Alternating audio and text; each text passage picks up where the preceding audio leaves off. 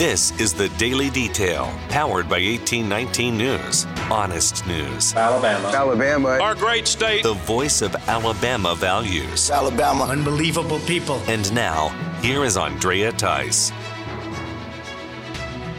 Some of the national mainstream media is utilizing an Alabama connection to define the latest Speaker of the House, Mike Johnson. The Alabama based Southern Poverty Law Center has placed Johnson on their hate group map in the past when he was a lawyer with the conservative Christian legal organization known as Alliance Defending Freedom. The SPLC is known for placing other conservative groups on their hate group map since they deem those groups to be acting against leftist ideology by promoting traditional marriage or the life of the unborn. The practice of the SPLC to slander conservative groups went so far as to include the Heritage Foundation, which later had a shooting incident occur at their Washington, D.C. headquarters, in which the shooter even referenced that hate map. The mainstream media is now digging up that old SPLC label against Johnson. ABC News, Newsweek, and the Huffington Post were all quick to find the SPLC label of Johnson as a Christian nationalist. ADF Senior Vice President Jeremy Tedesco says their organization believes all people are made in the image of God and that everyone is worthy of dignity and respect. He also said the SPLC is a blatantly partisan activist organization.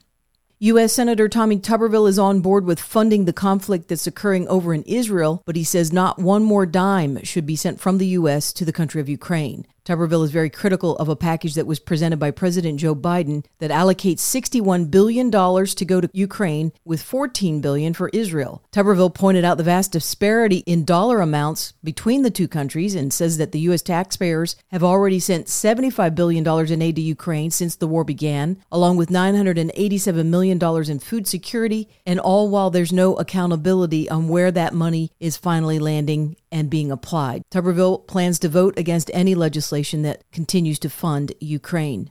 Montgomery based Dr. Stuart Tankersley is responding to recent reports out of Canada that the Pfizer COVID 19 vaccines have been found to have contaminants, which are DNA strands. In particular, the DNA strands are an SV40 sequence, which has been found to be a promoter of cancer. Tankersley says this is more confirmation on how all of the state and federal regulatory health agencies have utterly failed at their primary mission in protecting the public from harm. Tankersley also called on physicians to begin educating their patients about the damage of the COVID 19 vaccines and to look for ways to repair the harm that has been done ever since that shot was pushed into people's arms three years ago. Dr. Tankersley says that science is built on dialogue and that this particular area has not been allowed to have that. You can read more of what Dr. Tankersley wrote at 1819news.com.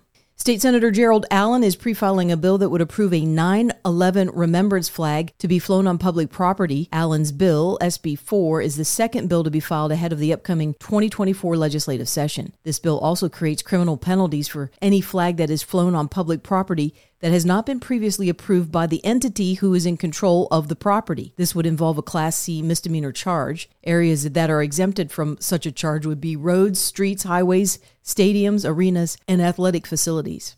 A trial date has been set for Hoover resident Carlee Russell when it comes to charges of faking her own kidnapping. The trial will be held in March of 2024 as determined by Circuit Court Judge David Carpenter. Russell is appealing her case after being found guilty a few weeks ago in municipal court. Russell's attorney, Emory Anthony, says that the municipal court judge was seeking jail time for Russell, so he is seeking for the case to be held in a circuit court. Back in the middle of July, Russell called 911 saying that she had pulled over alongside Interstate 459 after she saw a child walking alone by the road. Russell then disappeared, leaving her car running with everything inside, causing everyone to believe that she had been kidnapped. A massive search then ensued of that area. Russell showed up to her home days later on her own. Her story was then debunked by investigators who did a search of her computer activity and phone activity leading up to this event.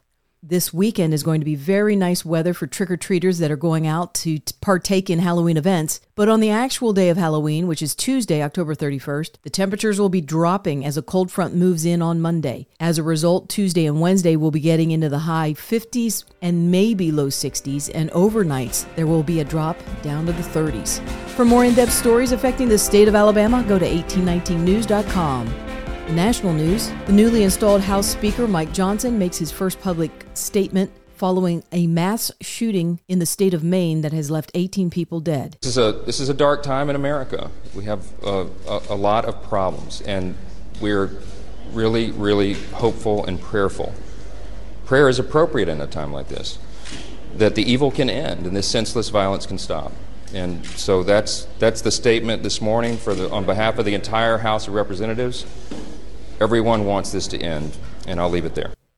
When it comes to the whole House Speaker race within the Republican conference, House member Nancy Mace of South Carolina is now confirming what Florida Republican Matt Gaetz revealed just the day before that Kevin McCarthy was backstabbing those closest to him in order to try and regain the speakership seat. Here's Mace on Steve Bannon's War Room podcast. There was a, a concerted and orchestrated effort at the hand of McCarthy that every time someone ascended, they got knifed in the back, including America's favorite Republican congressman in Jim Jordan.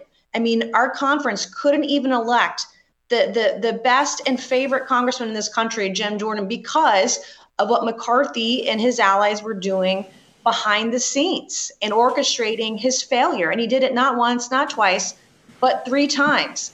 And finally, we were able to unmask what he was doing. This was about the power, the few people that have power in this in this country, K Street and downtown, and and those in in leadership. This the former speaker. This is about people versus power, and the people won over. It was not easy because the former speaker went kicking and screaming this week, had had meltdowns in our conferences a lot of threats were made. I've had a lot of threats on my life. In the last week or so, I've received at least four death threats over over my vote and over my convictions to change the direction of Washington and change the direction of this country. And we would not have been able to do it without the support of the people. Number one. A letter from Iowa Senator Chuck Grassley to the directors of the FBI and the Department of Justice has now been made public and it reveals some bombshell allegations. Grassley says that he now has whistleblower information that there were 40 confidential sources that the FBI was in communication with who had criminal information related to Hunter, James, and Joe Biden. The confidential human sources were in contact with multiple field offices in various states over a period of years. Grassley says in the letter that an essential question to be answered now is Did the FBI investigate the information given by these 40 sources, or did they just shut it down for political reasons, especially ahead of the presidential election? Grassley also wrote in that letter that if, in fact, the FBI acted improperly in order to help the Bidens, it would not be the first time. Well, Eventbrite is at it again when it comes to censoring and throttling events that don't fit into their political and cultural views. This time, Eventbrite has removed the page called Protecting Women's Sports, which is an event that will feature former NCAA swimmer Riley Gaines. Gaines competed against transgender swimmer Lia Thomas, who was born Will Thomas, and Gaines has now become very outspoken about what that's doing to women in women's sports. Gaines posted a message on her Twitter account after Eventbrite sent her the reason for why they were pulling the publicity from their website. They told Gaines that it violated community guidelines on discrimination, harassment, or disparagement of individuals. A medical watchdog group known as Do No Harm is developing a detransitioner's Bill of Rights to inspire future state and federal legislation. The Detransitioner Bill of Rights has the goal of helping those who are wanting to reverse the transgender surgeries and hormone therapies that they received as minors. Chloe Cole of Florida is one outspoken detransitioner who speaks across the nation about it. Cole tweeted about this latest move from the watchdog group, saying that detransitioners deserve a standard of care that is not written by butchers and liars, and that this model legislation being offered would provide insurance coverage to find out the status of fertility and overall health for those who reverse their transgender surgeries.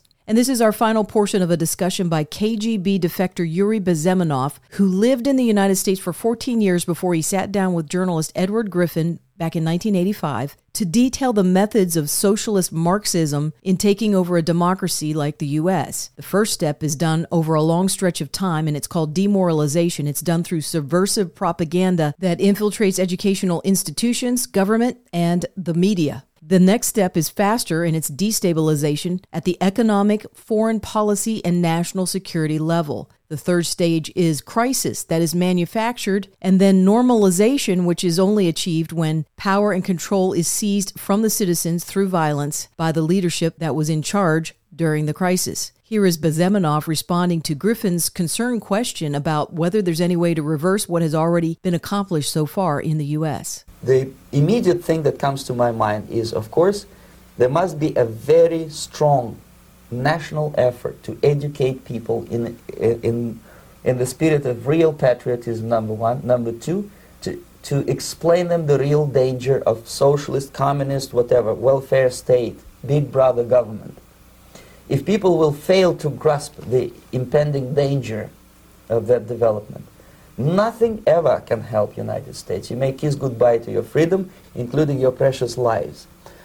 Um, the second thing, I, the moment at least part of United States population is convinced that the danger is real, they have to force their government. And I'm not talking about sending letters, signing petitions, and all this beautiful, noble activity. I'm talking about forcing United States government to stop aiding communism. No credits, no technology, no money, no political or diplomatic recognition, and of course no such idiocy as grain deals to USSR. If we are talking about capitalists or, or, or wealthy businessmen, they, I think they are selling the rope on which they will hang very soon. If they don't stop, if they cannot curb their unsettled desire for profit, and if they keep on trading with the monster of the Soviet communism, they are going to hang very soon. It's, it's simplistic. I know it sounds unpleasant. I know Americans don't like to listen to things which are unpleasant. But I have defected not to tell you the stories about such idiocy as, as microfilm, James Bond type espionage. This is garbage. Uh, you don't need any espionage anymore. I have come to talk about survival. It's a question of survival of this system.